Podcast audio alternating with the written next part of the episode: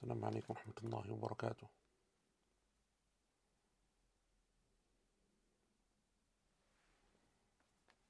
بسم الله الرحمن الرحيم. الحمد للمتقين ولا عدوان إلا على الظالمين.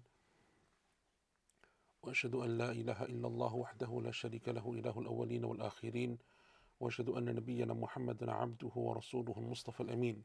اللهم صل وسلم وبارك على عبدك ورسولك محمد وعلى آله وصحبه أجمعين أما بعد Welcome to another lesson of Quranic progression inshallah ta'ala today we're going to continue with our tafsir of Surah Al-Buruj uh, where we're currently on verse number 17 in last week's lesson we covered I believe verses 15 and 16 and in those verses Allah subhanahu wa ta'ala was describing himself and describing some of his attributes subhanahu wa ta'ala and some of his creation also. Allah Azza wa Jal described his arsh or himself and he said Dhul Arsh al Majid. And we said that there were two readings amongst the scholars of tafsir or the scholars of Quran, the qira'at, in terms of how this verse is read. The first is that the word al Majid has a dhamma on it, it is marfu'. And therefore it is marfu' because it follows on from the word dhu, dhul arsh al. And we said that that was the reading of the majority of the qurra, seven out of the ten of the famous qurra, they read with the dhamma. And in which case, uh, the attribute of Allah Azza wa that it is noble and honorable, is referring to Allah subhanahu wa ta'ala himself. It is an attribute from the attributes of the name, a name from the names of Allah Azza wa. And that's something which we discussed in some detail, I think last week when we said that it is from the names of Allah Azza wa Jal, because it is mentioned uh, in a number of, uh, also in, in verse, other verses in the Quran, but also in the Sunnah. So from the Quran, the verse in Surah Hud, and the story of Ibrahim alayhi salatu wasalam, when the angels come and they give him glad tidings of a son by the name of Ishaq, and after Ishaq, a grandson by the name of Yaqub alayhi salatu. And Allah Azza wa Jal says that when the wife of Ibrahim, Sarah, when she said, This is something which is strange because I'm old and my husband is old, Allah subhanahu wa ta'ala responded, or the angels rather responded, and they said that this is what Allah Azza wa does, and Allah has placed His barakah, His rahmah upon you, the family of Ibrahim, the household of Ibrahim, innahu hamidun majid. And we said that often this name of Allah Azza wa Majid, is closely linked with the word or the name Hamid, that Allah is all praiseworthy as well. And then we have obviously the famous dua or the famous salah upon the Prophet Sallallahu Alaihi wasallam that we read, uh, that we, we, we, we recite in our salah, and the, the what we call the dua al-Ibrahimi or the salah of Ibrahim, and that is Allahumma salli ala Muhammadin wa ala ali Muhammad, in which we also say innaka Hamidum Majid. And we gave some other examples as well. So that is the first qira'ah. The second qira'ah that we mentioned is the qira'ah of then the other three of the ten qurra, the reading of Hamza and Al-Kisa'i and Khalaf al-Ashir. And they put a kasra. They say that it is majroor, the word al-Majid. They put a kasra at the end of it and they say Dhul Arsh al-Majidi, in which case al-Majid is an attribute of the throne of Allah subhanahu wa ta'ala. That is the throne of Allah Azza wa Jal that is glorious. And we said that either way, it denotes the greatness of Allah subhanahu wa ta'ala because either it is Allah Azza wa Jal that is being described or the creation of Allah Azza wa Jal, what is the greatest creation of Allah Azza wa Jal that is being described and that is in itself showing the power of Allah Azza wa Jal and His greatness as well subhanahu wa ta'ala as mentioned by Ibn Qayyim and others. And then the next verse, verse number 16 was the statement of Allah subhanahu wa ta'ala فَعَالٌ لِمَا يُرِيد that Allah Azza wa Jal does as He pleases. And we went into some detail, uh, some of the points that were mentioned by Ibn Qayyim rahimahullah ta'ala concerning some of the principles and the benefits that we can take from this name of Allah Azza wa Jal that He does as He pleases, He decrees as He pleases. No one can withstand His decree, no one can overcome His command subhanahu wa ta'ala. So in today's episode, uh, we have now reached verse number 17 as we come towards the end of this surah. And Allah subhanahu wa ta'ala in verse number 17, He says, أعوذ بالله من الشيطان الرجيم هل أتاك حديث الجنود Has the story of the destroyed, or uh, have you not heard the stories of the forces? Allah subhanahu wa ta'ala says, Have you not heard the stories of the forces? And this is the translation of Professor Abdul Halim. uh, the translation of Sahih International, has there reached you the story of the soldiers? And Mufti Taqi, has there come to you the story of the forces? And Muhsin Khan, has the story reached you of the hosts? And all of these are very similar in terms of the meaning. Some say soldiers, some say forces, some say hosts, but the meaning generally is one and the same. Uh, Allah subhanahu wa ta'ala, so therefore in verse number 17, now after Allah Azza wa Jal mentions a number of verses, so we begin just to recap over the surah. Allah subhanahu wa ta'ala began by taking an oath over a number of things, by a number of things. Allah Azza wa Jal took an oath by the heavens, Allah Azza took an oath by the promised day, which is Yawm al Qiyamah. Allah Azza took an oath by that which is a witness and that which is witnessed. And then Allah Azza went through the story of the people of the Ukhdud, the people that dug the trenches and lit fire and burnt and tortured the believers therein. And we said that the scholars of tafsir differed as to exactly who those people are, but all of them, all of them speak essentially about one and the same thing.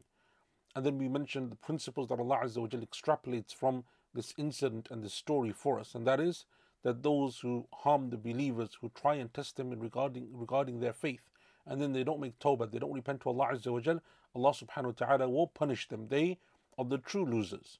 They are the ones who will truly be punished. And as for the believers, the people of Iman, the people of righteous deeds, for them Allah Azza wa Jal will give them the reward, and Allah Azza wa Jal describes them as attaining the greatest of success, وَذَلِكَ الْفَوْزُ الْكَبِيرُ and then Allah Azza wa describes his punishment as being severe, and that He Himself is the one who is to the believers all forgiving, most beloved, or all loving. And that Allah Azza wa as we mentioned that in the in the last episode, also mentioned some of His other attributes and names, Subhanahu wa Taala. So now in verse 17, after mentioning all of that, Allah Azza wa says, "Hal ataka hadithul junud." Has there not come to you? Meaning, have you not heard? Has there not come to you, or have you not heard of the stories of the forces or the hosts or the uh, the soldiers and the armies. The word al junud is the plural of the word jund, and its singular is jundi. And in our uh, time, like in in, in, in, in, in contemporary Arabic, the word jundi means soldier. So Allah subhanahu wa ta'ala is referring to a group of nations or people that came from before and Allah Azza describes them as having military might, meaning power upon the earth, that they were consisting of soldiers, consisting of armies, consisting of forces.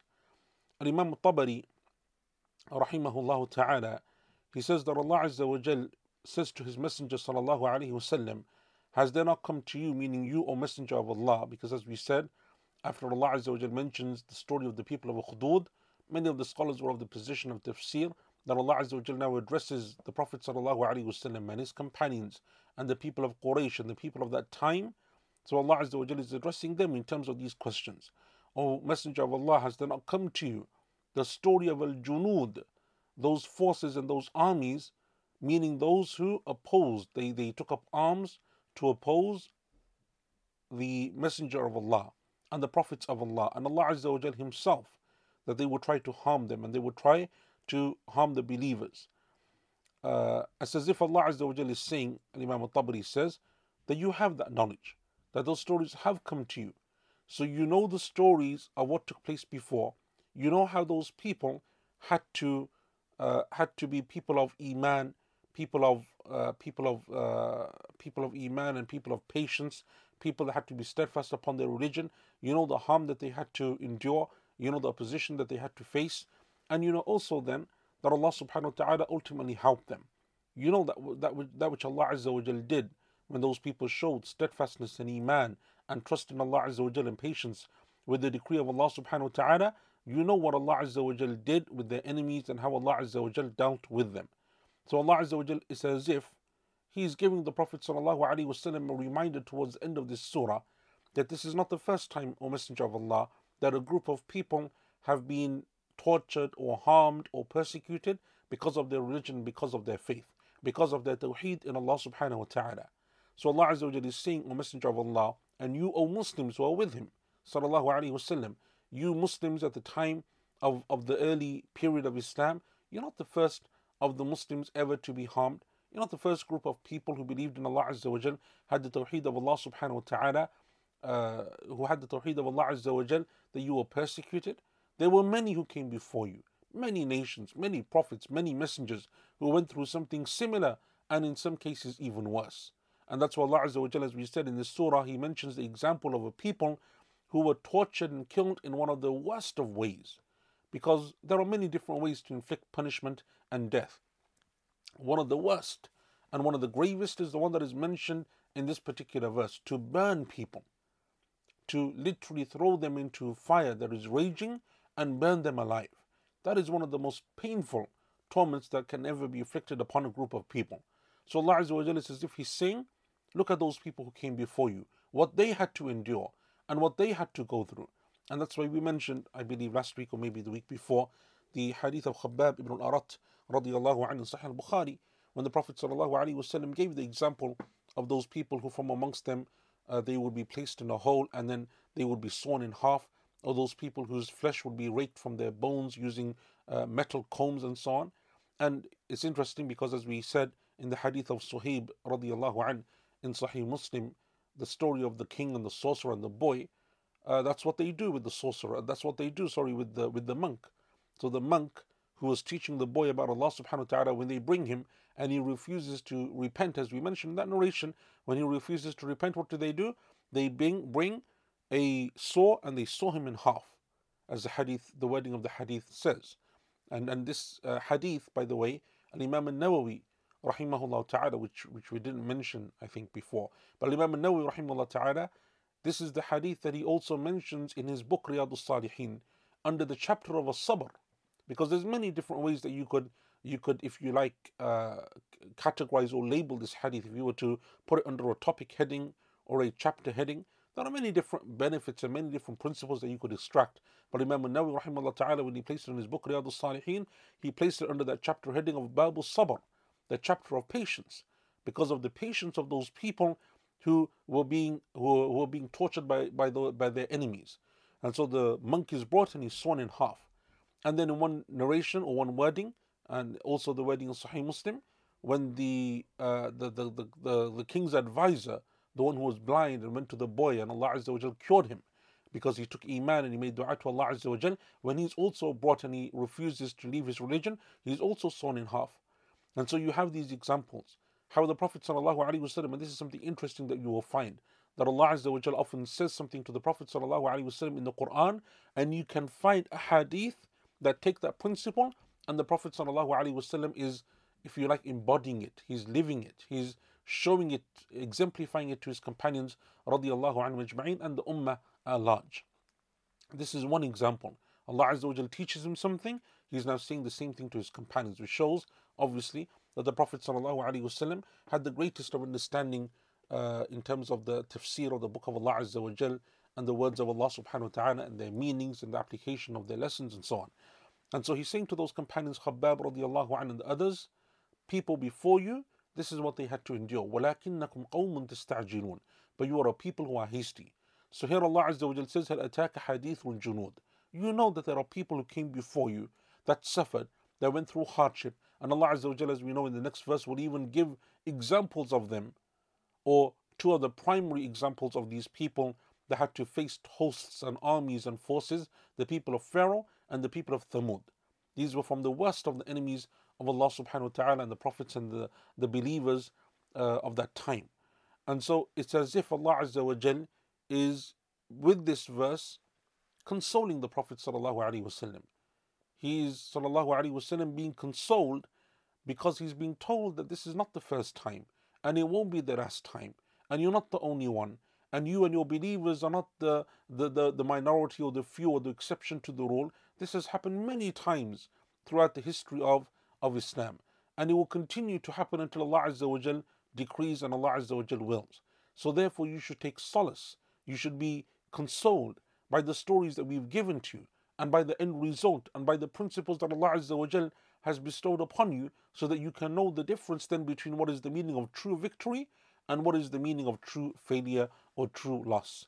And so this is what Imam al-Qurtubi by the way rahimahullah ta'ala says that when Allah Azza wa Jal mentions this verse now and the verse that comes after it, these people that are the forces, has there not come to you the stories of these people? This is tasliyah. يُؤْنِسُهُ بِذَلِكَ وَيُسَلِّيهِ And Imam al-Qurtubi says, Allah Azza wa Jalla is consoling the Prophet sallallahu alaihi wasallam. Allah Azza wa Jalla is making the believers steadfast. And that's something that you find one of the greatest benefits and lessons from the stories of the people who came before in the past nations, the stories of the prophets, and the stories of the believers who came before, and the stories of these other nations in which there's not necessarily a prophet that is mentioned, like the people of Ukhdud, because that boy isn't a prophet from the prophets of Allah Azza wa Jal, but Allah subhanahu wa ta'ala gave him through his knowledge certain karamat. Karamat is not the same as a miracle because a miracle is only given to a prophet and to a messenger of Allah. But a karama is like a miracle. It's also an extraordinary event, but the difference is that that's given without revelation. It's given not through an angel. It's given to the awliya of Allah Azza wa that are not prophets and messengers of Allah. And it is from the aqidah of Ahlul Sunnah wal Jama'ah that we accept and believe in the karamat of the awliya, those that are obviously authentically reported within the Quran and within the Sunnah. This is an example of that. That Allah Azza wa allowed this boy, by His permission subhanahu wa ta'ala, to cure certain people, to help certain people. The fact that when those uh, soldiers of, of the king attempt to kill him, as we mentioned uh, in the hadith of Suhaib radiallahu anhu, Sahih Muslim, they take him up on the top of the mountain and he makes dua to Allah. Allahumma kfinihim bima shit. Oh Allah, deal with them in, whichever way you please. And so the mountain begins to shake, they all die, and he's saved. They take him in the middle of the ocean or the sea to try to drown him. Allahumma kfinihim bima shit. Oh Allah, suffice me, save me, in whichever way you please. The boat begins to capsize, all of them fall and drown except him. So Allah Azza wa saves him. These are called from the karamat of the awliya. From the greatest of these lessons is that it is one of the greatest ways to make your heart steadfast, your iman strong.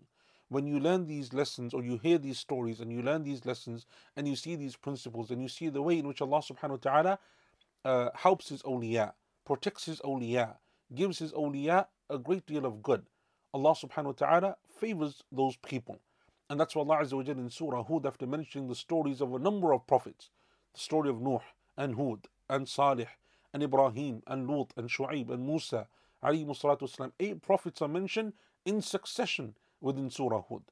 And then after Allah Azza wa Jalla mentions all of them towards the end of the surah, Allah subhanahu wa ta'ala says, كَذَلِكَ نَقُصُّ عَلَيْكَ مِنْ أَنْبَاءِ الرُّسُلِ مَا نُثَبِّتُ بِهِ فُؤَادًا And likewise we relate to you the stories of the messengers so that it may make your heart steadfast and firm.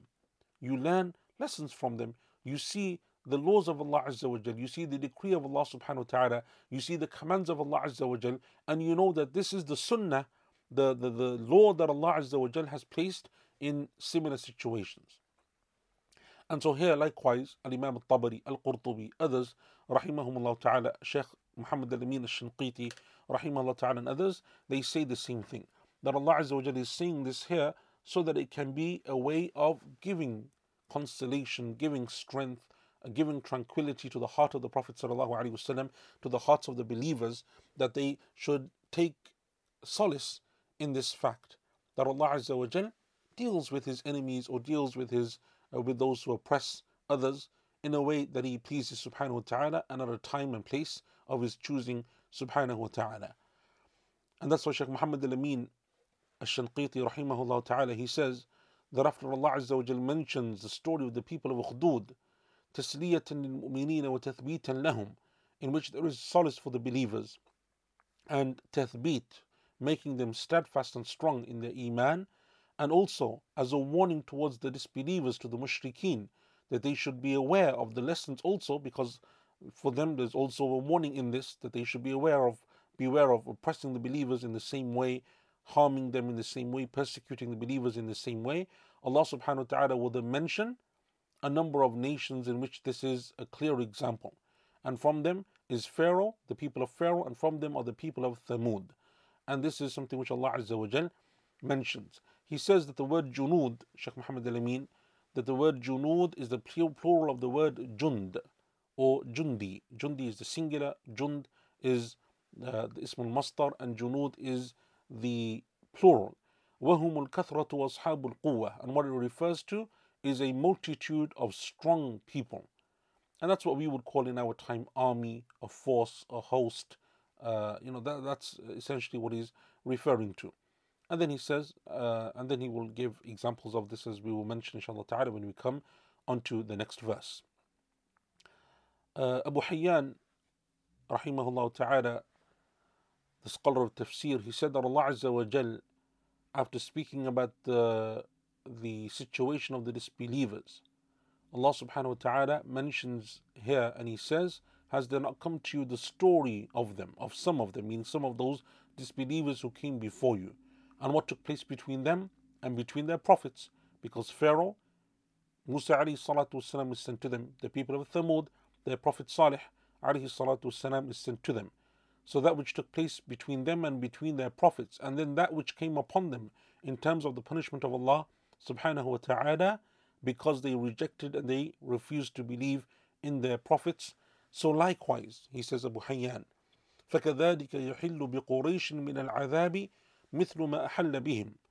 So likewise the Quraysh should beware that perhaps there will befall them a punishment similar to the punishment that befell those who came before. So they should be aware, the people of Quraysh, that maybe Allah Azza wa Jal will punish them in a similar way to the way that He punished those who came before them.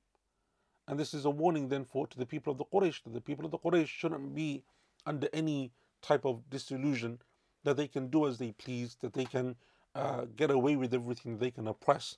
And as we said, like the people of Pharaoh, and like all of those nations that came before, this is one of the things that they think that they can do because if they have power, who's going to overcome them in their power? If they have leadership, then who's going to overcome them? Meaning no one can hold them to account because in terms of the dunya, they are the leaders, they are the judges, they are the powerful and the wealthy. So who is going to come other than someone in the dunya who's more powerful, has more authority, and that's not always the case. In fact, it is often not the case that there are people who can do that in terms of holding those people to account. So Allah Azza wa says that He is the one who is the one over them in authority. He is Dhul Arsh al Majid. He is Fa'alul lima yurid. It is His punishment. Inna batsha rabbika lashadid. It is He subhanahu wa ta'ala that does as He pleases Jalla fi ulah. Ibn Ashur, rahimahullah ta'ala, he said something similar. He said that the junud, the word junud is the plural of the word jund. And it is to do with an army, وهو العسكر, it is the army. المتجمع للقتال that readies itself and trains to fight and to kill.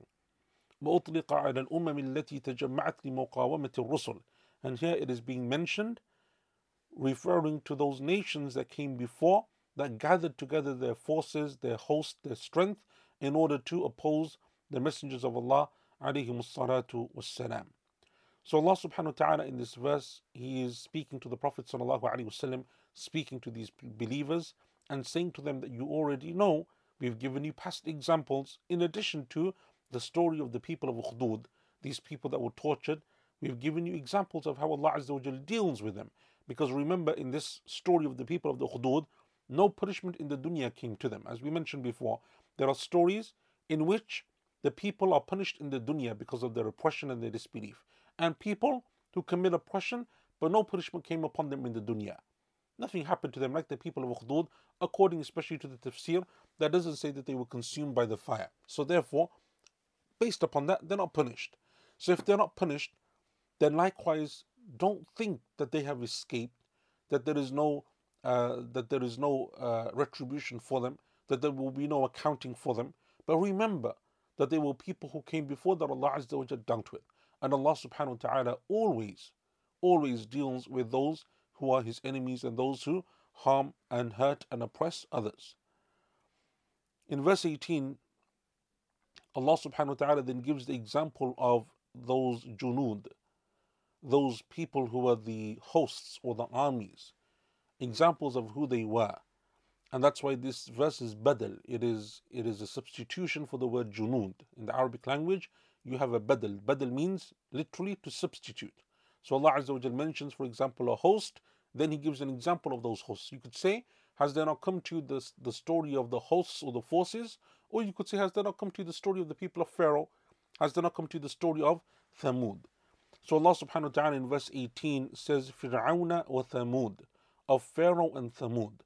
And obviously all the translations will be pretty much one and the same. So Allah subhanahu wa ta'ala here gives two examples. Examples of junud, examples of hosts, of armies, of forces that uh, opposed his tawheed, His prophets, His messengers, the believers. Allah Azza gives these two particular examples. The first of them is the people of Pharaoh. Of Pharaoh, Allah Azza says Pharaoh. And as the um, as the scholars mention, such as Shaykh Muhammad al-Amin al-Shanqiti rahimahullah ta'ala, he mentions in his book Daf'u Iham al-Idtirab, he says that perhaps a person would question when Allah Azza mentions forces in the plural, it refers to an army. But the first example that Allah Azza gives is of Pharaoh himself. And Pharaoh is not an army, Pharaoh is the title of a ruler. He's like an emperor or a king. That's who Pharaoh is. So, how does that work? And he says, and obviously the answer to this is very clear. What it means is Pharaoh and the armies of Pharaoh. But Allah Azza wa mentions Pharaoh because those armies only did his bidding. Those armies only did as he as he commanded. And that's why Allah Azza wa when it comes to the story of Pharaoh, he suffices with the word Pharaoh. It is enough. He doesn't have to say, like he says, Ad is a nation, Madian is a nation, Thamud is a nation. But when it comes to the people of Pharaoh, it is enough to be mentioned by Pharaoh because of his his leadership over them, his rule over them, the fact that they accepted him essentially to be a God besides Allah subhanahu wa ta'ala. So Allah Azza wa begins with Pharaoh, and then the second nation is the people of Thamud. And Thamud, as we mentioned before when we were speaking in Surah Al-Shams, Shamsi wa duhaha, because towards the end Allah Azza wa mentions the story of Thamud, كذبت ثمود بطغواها إذ انبعث أشقاها. The people of Thamud are the nation of the Prophet Salih alayhi salatu was and they are also known as the second Ad. These are the people who are the remnants of the people of Ad, and they settled towards the northern part of what is modern day Saudi Arabia, towards the area of Tabuk. It is often referred to as being Mada'in Salih and Al Ulayya, and it's got a number of other names, that whole region where they settled. And today it's a place where you can go and visit, and it's almost become like a tourist area.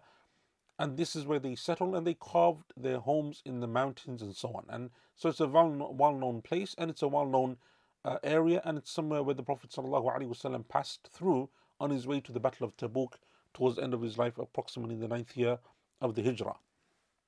So these are the two people or the two nations that Allah Azza mentions. Al Imam al Tabari, rahimahullah ta'ala, he says that Allah Azza mentions Pharaoh. And he mentions him by himself because he was the leader of his armies. He was the leader, he's the general of his armies. And so therefore, the armies are understood that Allah Azza when he says Junud and then he says Pharaoh, it's understood that it means Pharaoh and his armies are not just Pharaoh by himself. And so Allah subhanahu wa ta'ala mentions Pharaoh and then he mentions the people of Thamud.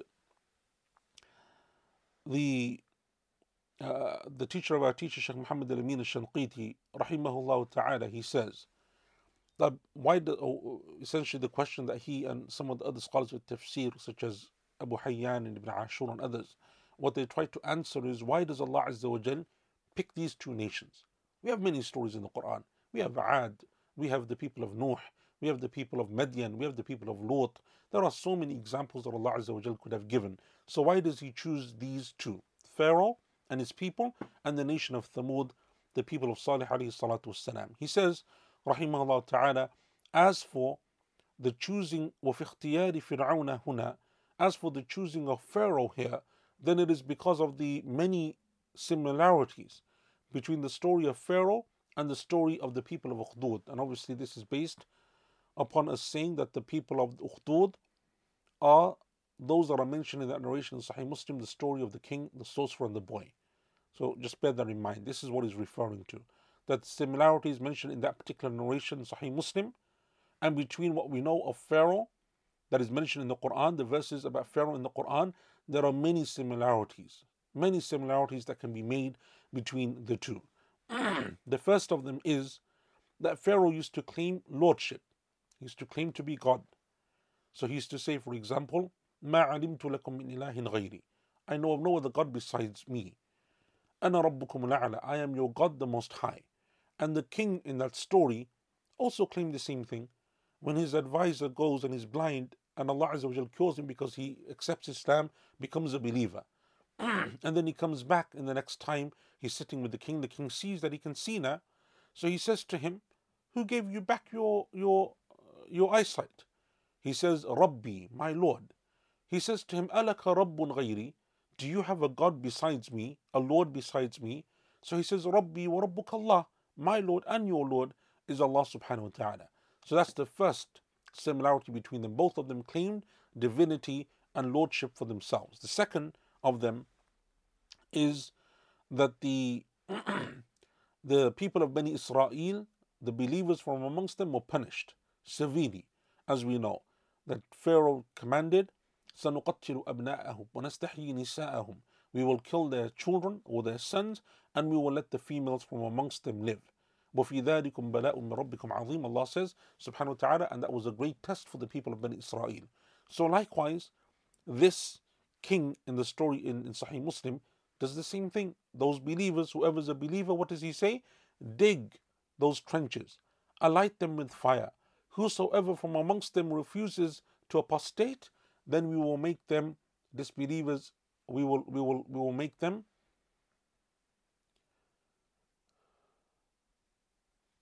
we will make them fall into that fire or we will throw them and cast them into into that fire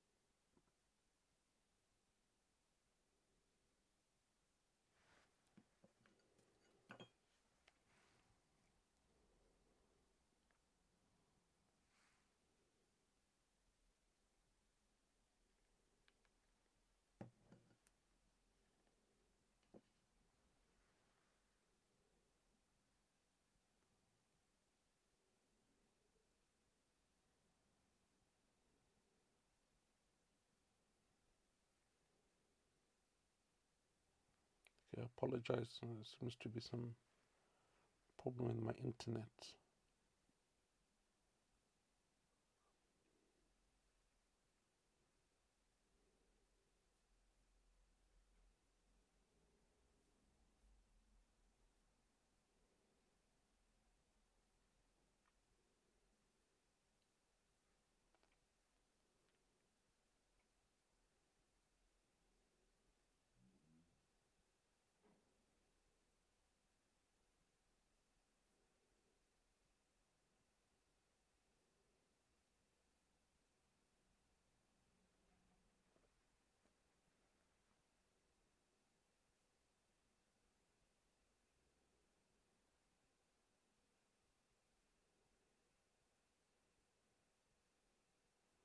Okay, I apologize. I think there's there was an issue with my internet.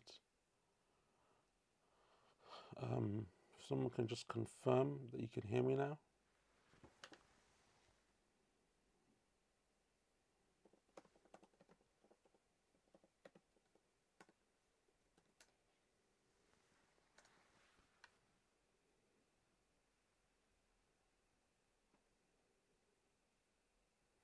Okay, excellent. Khair. So I apologize for that. I don't know what happened. I think my internet just randomly cut off. Um, so we were speaking about the similarities between the story of uh, the Shaykh Muhammad al-Amin Shanqiti was saying the story of the uh, of Pharaoh and and the story that is in Sahih Muslim of the king and the sorcerer and the boy. And he said that the first similarity is between Pharaoh declaring himself to be God and the man or the king in the story in Sahih Muslim also declaring himself to be God. The second, he said, is the punishment that, that Pharaoh uh, that Pharaoh passed out upon Bani Israel that he would kill their males and let their females live. And likewise, the king in the story, what he does is he determines once those people believe in Allah subhanahu wa ta'ala that he will dig trenches and he will kill them all unless they leave and abandon their religion. That's number two. Number three are the signs that are mentioned for the awliya of Allah subhanahu wa ta'ala or the prophets of Allah in the story of Musa or Pharaoh. We have Musa alayhi salam and the miracles that Allah Azza wa gives to him. The stories that Allah subhanahu wa ta'ala, or the, the miracles that Allah Azza wa gives to him. And from those miracles, as we know, is that Allah subhanahu wa ta'ala gave to him the staff, gave to him uh, the other signs that Allah Azza wa sent with him. And likewise in the story of the king, the boy Allah Azza wa gives him what we said a karamat.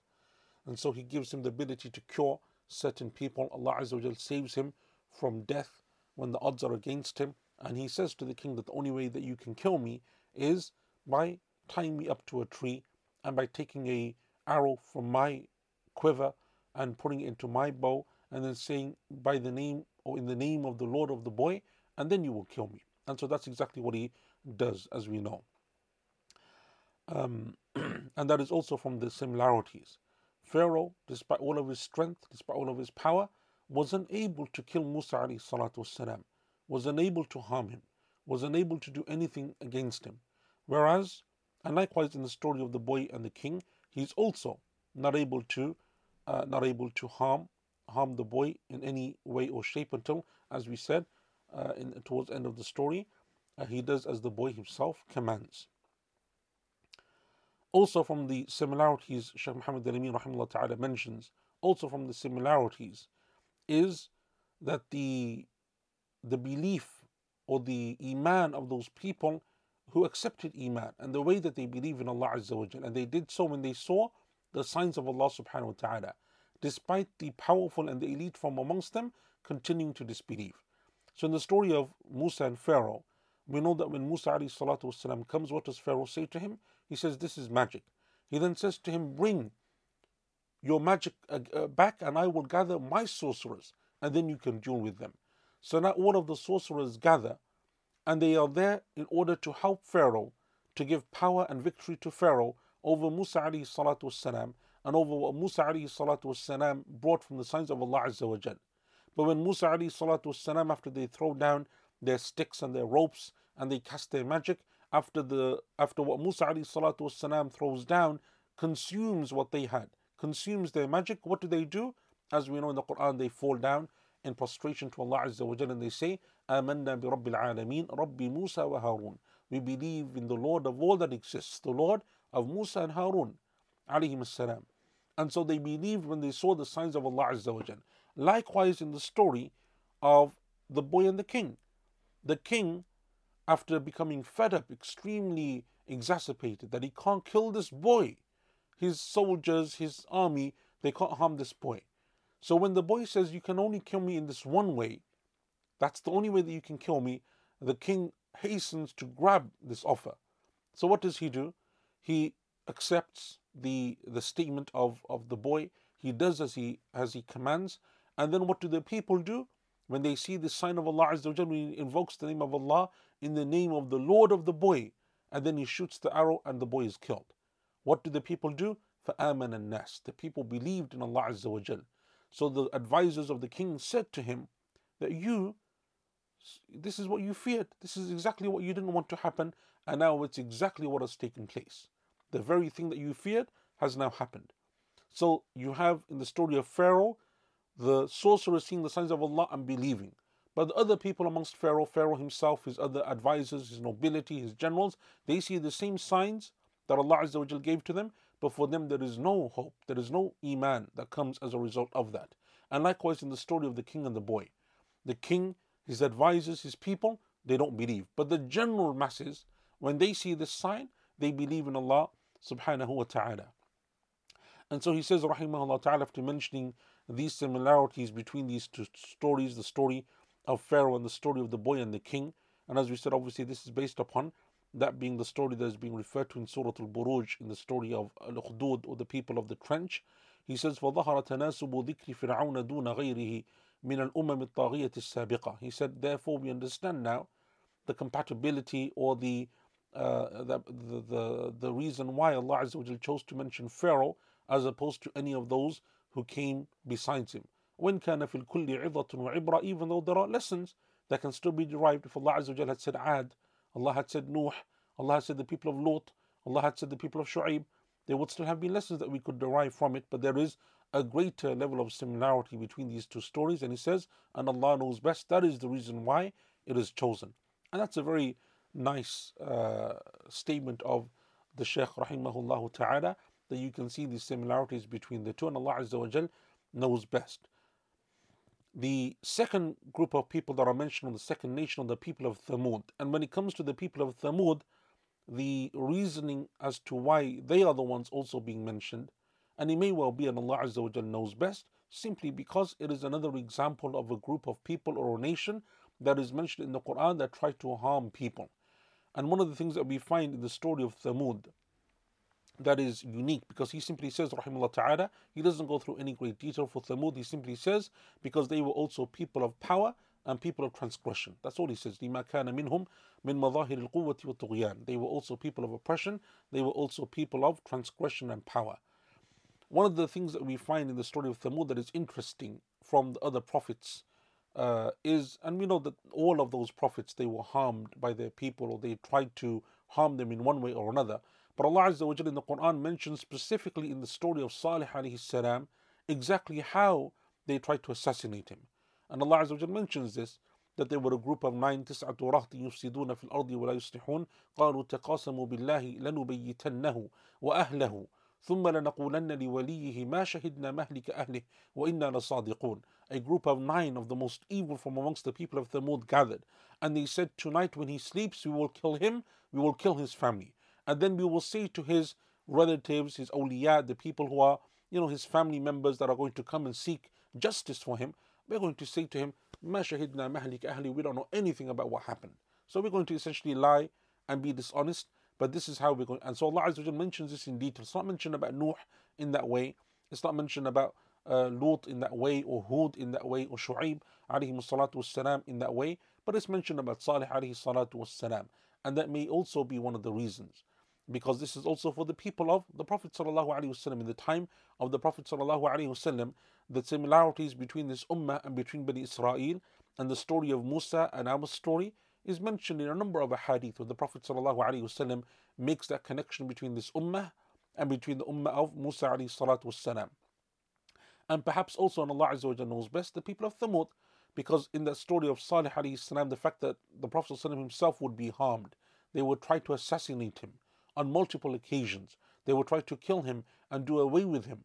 That's something that we also find mentioned in some detail in the story of Salih alayhi salatu wassalam. And Allah Azza wa Jal knows best. The uh, the uh, or another reason that is given is mentioned by Abu Hayyan. So again, the scholars are trying to find a reason as to why. So Pharaoh, I think, is, is quite easy. We've, we've, we've mentioned this. Thamud, he says, or Abu Hayyan rahimahullah ta'ala, he says that the reason why these two are mentioned, Pharaoh and Thamud, is because of how well known their stories were amongst the Arabs. Thamud, because they were an Arab tribe, they lived in the Arabian Peninsula. The Arabs, on their way to Asham, would pass through the area so they would see their dwellings, and so they were familiar with them. And Pharaoh, because he is known, his story is known amongst the people of Ahlul Kitab, and even amongst some of the Arabs who had those links with the Jews and the Christians of the Arabian Peninsula. So this is the, the, the reasoning that he goes with, rahimahullah ta'ala. And obviously there is no clear hadith from the Prophet sallallahu alaihi wasallam, no clear tafsir, as far as I'm aware, from any of the companions as to why. And that's, by the way, not something that you find very often amongst the early scholars of Islam. So At-Tabari just says very simply that Allah Azza gives examples of them because these are two people or two two nations that harm the believers. You don't find this what we call tanasub, trying to find the exact reason as to why this one or not that one. It's not something that you find that the companions or the early scholars of the Tabi'een used to spend a great deal of time looking into. It was sufficient for them that Allah Azza mentions this, and Allah knows best exactly why He chose them, but we can understand why, in the, in the sense that they are examples of nations that did harm to the believers during their time, and Allah Azza punished them. That's something which we can all agree upon. But why them? Why not someone else? Why particularly them in this context? Why not? That's not something that you will find. And that's why you can see here that the scholars that are looking into this are scholars who came much later. Abu Hayyan, Ibn Ashur, Shaykh Muhammad ibn Shanqiti. These are scholars who came much after the time of the early generations of Mufassirin. But there's no harm anyway in mentioning this uh, just by, by, by reason of, of trying to see if we can come to something or some of the wisdoms behind this anyway, and Allah Azza wa knows best. So this is the position of Abu Hayyan because of the well-known uh, nature of these stories, how famous they were, how well known they were. And so Allah Azza wa mentions the story of Thamud and the people of Pharaoh. They speak to different people also in the Arabian Peninsula, from the Arabs and from the Ahlul Kitab, from the people of the scripture. Ibn Ashur, rahimahullah ta'ala, he says that the reason why Thamud is mentioned is because of the what we will call or what he calls rahimahullah ta'ala the fasila.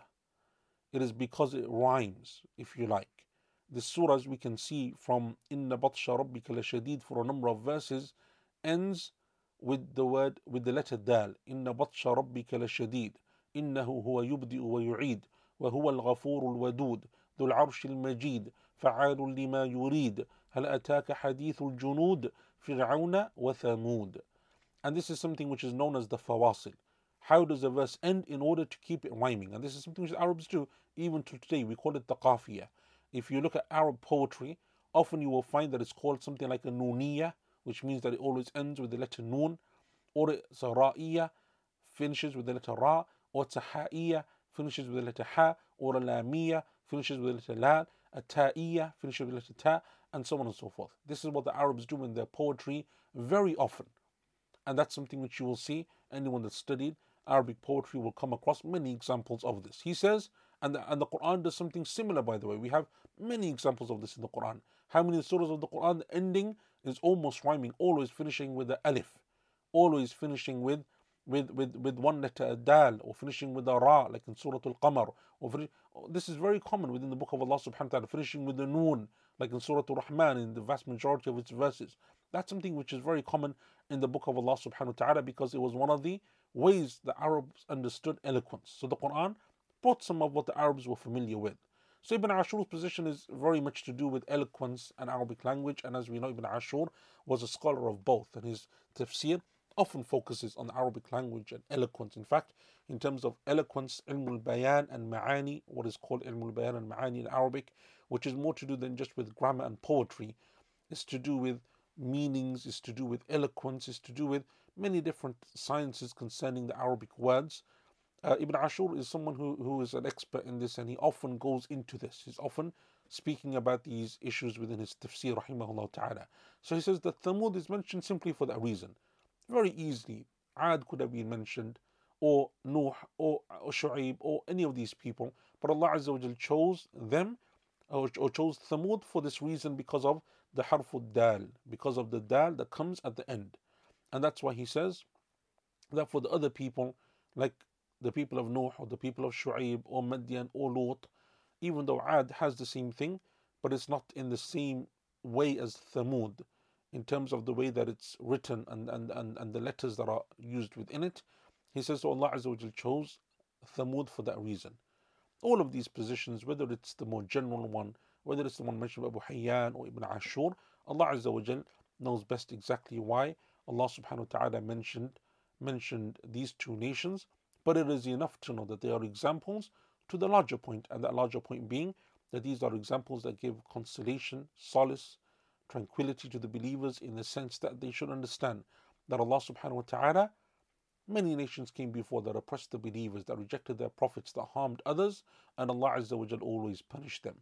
So if the people are not punished in the dunya, then Allah Azza wa Jal will account them, hold them to account and judge them on Yawm al Qiyamah, and no one escapes from the decree of Allah Azza wa Jal. No one escapes from the punishment of Allah subhanahu wa ta'ala. So I think with that, inshallah ta'ala, we will pause there for today's episode. Uh, and inshallah ta'ala, then we have about three or four verses left for the conclusion of this surah. So either next week or the week after, inshallah ta'ala, we will conclude this surah. Um, there were a couple of questions that I saw that I'll answer. Um, first question was, what is the difference between Hamid and Majid if they are used together like in the Salatul Ibrahimiyya. I think we mentioned this last week. So when we went through this, that Allah Azza wa Jal, because He's Majid, and the name of Allah Subhanahu wa Taala Majid denotes everything that is that is majestic about Allah Azza wa Jal, that is honorable and noble about our Lord and great about Allah Subhanahu wa Taala, then He is worthy of all praise. And so Allah Azza wa Jal is Hamid, worthy of all praise, worthy of all praise in all times and in all situations. And so there is a very strong link between this. And I'm pretty sure last week we went into this in some detail speaking about how Allah Azza wa Jal is worthy of all praise because of uh, His Majd. And we mentioned also the dua that is mentioned when in Salah when we stand up from ruku' in the standing position after ruku'. And the Prophet ﷺ in one dua he used to say, in one dhikr, Ahl al-thana'i wal-majd, that Allah Azza wa Jal is worthy of all praise, worthy of all glory subhanahu wa ta'ala. Uh, the next question is Last class, you spoke about the greatness of the throne with respect to the kursi, the heavens, and the earth. Related to understanding this, is this the whole universe, the planets, the stars, and all galaxies, all within the first heaven? Yes, that seems to be the case, and Allah Azza wa knows best. That the first heaven covers all of uh, all of the uh, at least all of what we understand, and Allah Azza wa knows best. Like in terms of galaxies, and obviously clearly in the time of the Prophet and the early scholars, they didn't know about Milky Ways and galaxies and so on. So is the first were heaven a canopy over all of this? That would seem to be the case, but Allah Azza knows best. That's something which only Allah knows. And I don't have any like particular uh, knowledge concerning this. How should the second question is how should we split our time between reciting Quran, learning tajweed, memorizing, and learning tafsir? The best way is just to have good time management. You have a time for just recitation of the Quran, what the scholars would call your daily wird, just reading the Quran in terms of reading and trying to finish, make khatam of the Quran. So every day you read a page, two, three, whatever it may be, until you finish the Quran and then you start again and so on. And then learning tajweed, and that is best done with a teacher that can hear you and, and listen to you and apply it uh, for you or apply or, or its application of tajweed. Uh, in terms of, of your recitation, and then you have a time of memorization and time for learning tafsir. That would be the best way in terms of what is the split, in terms of like how much of that time do we dedicate, how much percentage. I think that differs from uh, person to person. Tajweed is something that you would learn, and it's something which would be in a burst where you can understand and apply those rules. Once you've done that, then alhamdulillah, you've you've reached a level of tajweed. Obviously, there is a more a detailed level of tajweed where you would get the ijaza and it would fine tune your tajweed and so on. But that's something only for those people that have memorized the Quran. That's, I think, something which comes later. So if you can read with tajweed, you understand how to pronounce the letters of the Arabic language, you can correctly recite the Quran, you know the basic rules of tajweed in terms of the ghunnas and the mads and all of those things, the sifat, the, the, the attributes of the letters, that's a good sufficient level. So once you've done that, that should then become the norm in all of your recitation. So you can dispense with that particular point as a learning thing. And as for memorization, that's a long term thing either, also, and depends upon a person what their goal is, how much they want to memorize, how often they want to memorize. So long as you continue to memorize, I think even if it is only a verse a week or a verse a day, whatever your capability is, I think that is a good thing and it is honorable. And inshallah ta'ala, you will have the reward from Allah subhanahu wa ta'ala for your intention and for your effort even if you find that to be uh, quite difficult. And tafsir, again, depends on your time and your ability. It may just well be QP, it may be the page by page Quran, it may be the more detailed tafsir programs that we've been done, or it may be you reading and listening to other tafsir programs that are out there. Whatever you're able to do, you do that to the best of your ability. But as for a student of Quran, those four things are all essential. Like there's not like one instead of the other. All four are essential to be able to read the Quran correctly, to be able to memorize or memorizing as much of the Quran as you can, and to understand and reflect upon the Quran, especially learning tafsir, because tafsir is the key to reflection and contemplation. And if you had to choose tafsir, then I would choose those surahs of the Quran that you're most likely to read and memorize first. And that's why we started QP from Juz Amma as opposed from Juz, uh, the first Juz in Surah Al Baqarah, because most people, these are the surahs that they're familiar with, these are the ones they listen to, these are the ones that they memorize and recite in Salah. And so uh, to, to start or to, to start with those surahs is I think also something which is good. Can you become amongst the people of the Quran without having memorized it? Yes. I don't think that it is a condition to be from the people of the Quran without having memorized it. What it means from the people of the Quran is that your life revolves around the book of Allah subhanahu wa ta'ala in its recitation, in its memorization, in its learning. And that's why I said so long as you're trying to memorize it, because not everyone necessarily uh, had that opportunity or had that ability or now has the time either to memorize it. But that doesn't mean that they're not memorizing. Those people that don't try to memorize anything, I think they're not really attempting to be true students of the Quran. But you memorize what you can to the best of your ability. So as long as you're memorizing, even if it is a verse or something, I think that that is good, and it shows that you have uh, a desire to learn, inshallah ta'ala, to memorize and to better yourself. And there are uh, there are many examples of people taking many many years, as we've said before, memorizing the book of Allah subhanahu wa ta'ala. And remember, for many of the companions, it took a long time. Many of the companions, and that's what Anas radiallahu anhu used to say, that if amongst us someone memorized Baqarah and Ali Imran, Baqarah and Ali Imran, those two surahs, it's like four juz of the Quran. He said if those if someone amongst us memorized those two surahs, we would jalla fi ayunina. That person would be respected in our eyes. Because it wasn't common amongst them to have memorized so much Quran in the lifetime of the Prophet. It took them a long time to memorize the Quran. And so this thing where people, as we said before, people have that you have to finish within a day or two or a week or two or a year or two, that's something which came later on. But amongst the companions, it wasn't the case. It took many of them a long time. Aisha radiallahu anha, in her hadith of Tawbah, in, in, in the story of her slander, when she's speaking about her Tawbah, she can't even remember, uh, she doesn't remember the, or she's trying to recall the verse in Surah Yusuf, for sabrun Jamil, wallahu musta'anu ala ma tasifun. But she says in the, in the, in the hadith that I didn't know a great deal of Quran. I'd heard the verse and I was familiar with it, but I couldn't recall it exactly word for word, who, who it was, because she hadn't yet memorized a great deal of the Quran in the lifetime of the Prophet. So there are many examples of this, Ibn Umar and Umar and others from amongst the companions. For those who read the books and the biographies, you will come to know this and see this. And then obviously it becomes something which people are able to do quicker and quicker and quicker. But the point being here is that they, they, they spent their lifetime learning. Many of them memorized after the death of the Prophet. Many of them memorized over a number of years. And so, inshallah ta'ala, uh, that's something which you should always continue to do, and Allah Azza wa Jal knows best. Okay, so I apologize for the slight problems that we had today in terms of the, the connectivity and, and the internet, but inshallah ta'ala, I hope that nothing was missed in terms of what we spoke about. But the recording will be uploaded anyway if anything was missed. There's a, a pause there and, and obviously some silence because I'm trying to get the whole internet restarted. Uh, but it is an intact recording, inshallah ta'ala. The audio file will be intact if something is missing. And that's one of the reasons why we have the audio and the video and so on, uh, inshallah, working simultaneously. So barakallahu fikum, sallallahu nabiyina Muhammad wa ala alihi wa sahbihi ajma'in. Assalamu alaikum wa rahmatullahi wa barakatuh.